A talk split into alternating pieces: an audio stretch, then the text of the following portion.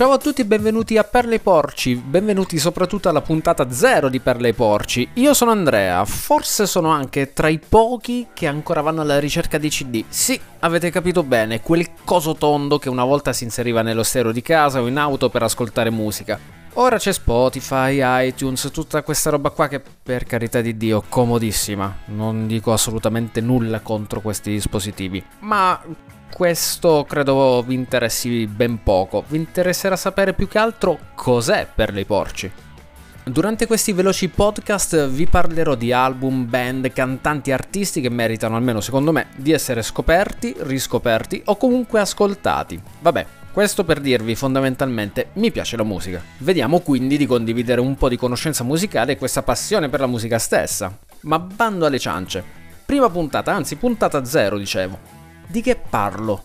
Me lo sono chiesto e mi sono pure risposto alla fine. Andrea, parti dalle basi. Parti da quelle che sono le tue basi. E le mie basi sono fondamentalmente Litfiba. Eh, sì, lo so, lo so perfettamente. Molti di voi già stanno pensando, ah, figo il mio corpo che cambia, carina, toro loco, ma sono quelli di Regina di Cuori, vero? Sì, ok, i Litfiba sono anche quelli, ma sono anche altro.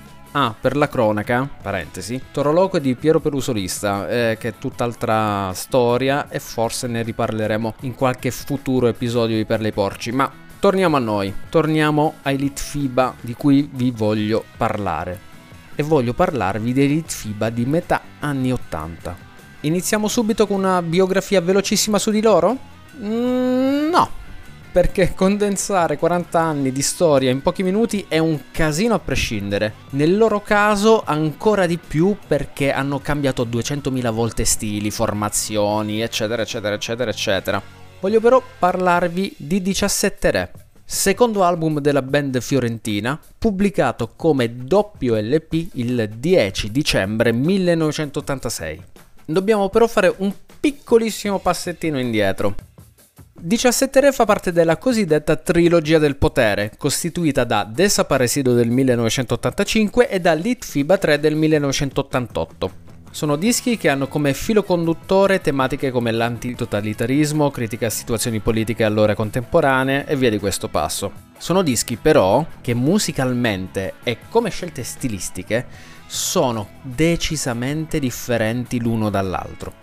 La formazione che lavora a 17 Re è composta da Ghigo Renzulli alla chitarra, Gianni Maroccolo al basso e Dio mio se lo adorerete fidatevi, Antonio Aiazzi alle tastiere, Ringo De Palma alla batteria elettronica e un 24enne Piero Pelù alla voce.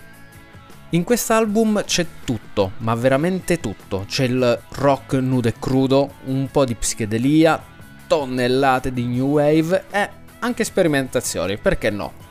Ricordate, secondo album 16 brani contro gli 8 di Desaparecido che era uscito un anno prima.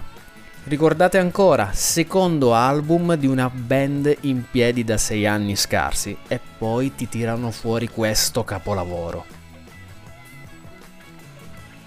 La realizzazione, diciamolo subito, non è stata semplicissima, anzi, se da un lato molti brani hanno avuto la possibilità di essere rodati nei mesi precedenti grazie ai live, variando di volta in volta qualche accorgimento negli arrangiamenti, variando di volta in volta qualche passaggio nei testi, dall'altro in studio le tensioni si sono fatte sentire. Oltre all'ovvia e in un certo senso, diciamolo, sana difficoltà nel mettere d'accordo cinque cervelli diversi con svariate ispirazioni diverse, per esempio Maroccolo e Ayazzi erano più votati alle dissonanze mentre Renzulli era più propenso a un approccio rock eh, classico, gli screzzi tra Gianni Maroccolo e il produttore Alberto Pirelli iniziano a farsi più intensi, ma nulla, fidatevi nulla in confronto a quelli durante la produzione di Litfiba 3 due anni dopo ma questa è un'altra storia. Torniamo al fulcro di questa puntata di Per le Porci, torniamo a 17 Re. Nonostante tutte queste difficoltà, nonostante la difficoltà di accontentare il gusto e l'estero di tutti i musicisti, 17 Re è un album dove si percepisce il contributo di ciascuno di loro. Non è un caso che Piero, Gianni e Ghigo affermano ancora oggi che 17 Re è l'album più libero di Litfiba, quello in cui sono riusciti a confluire un po' tutto quello che volevano. Ecco appunto, parliamo degli arrangiamenti.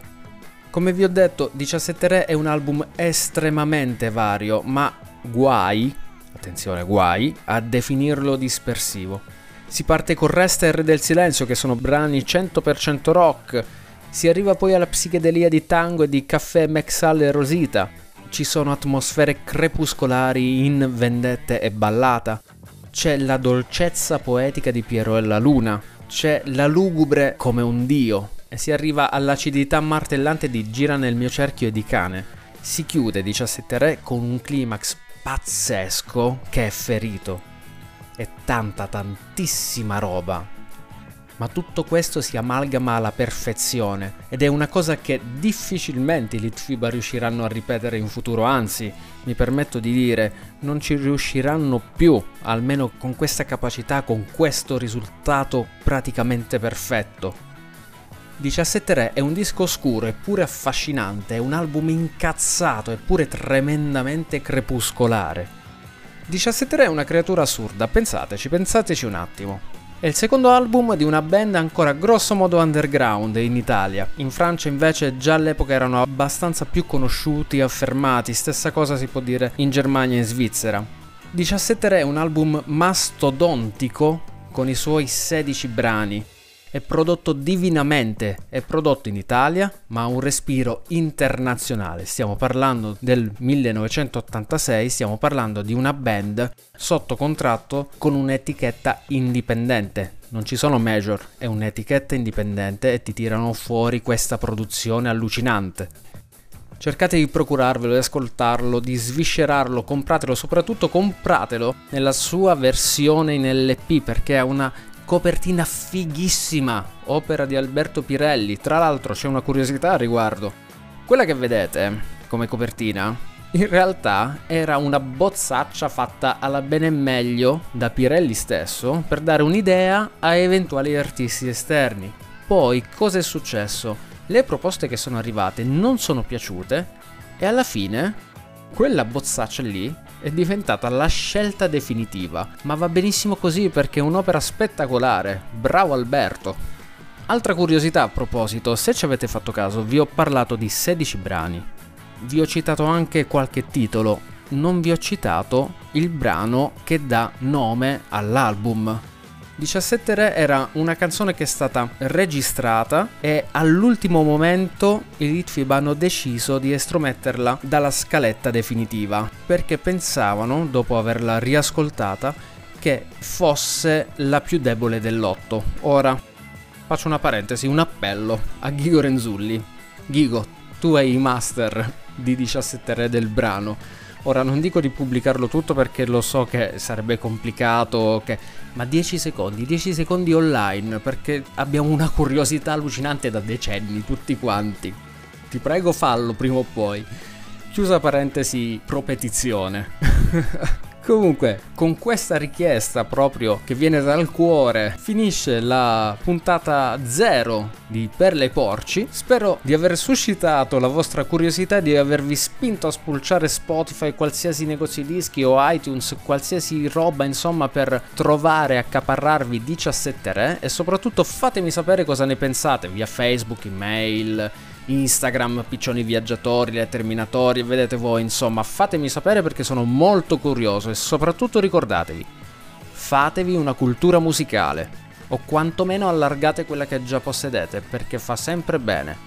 E come dico sempre, se ascoltate una cosa e poi non vi piace, meglio ancora. Avete conosciuto e state conoscendo ancora meglio il vostro nemico, quindi cascate sempre in piedi.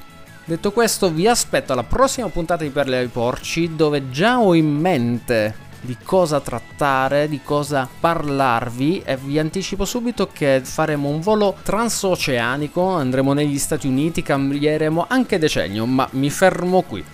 Noi ci sentiamo alla prossima puntata e buona musica a tutti. Ciao!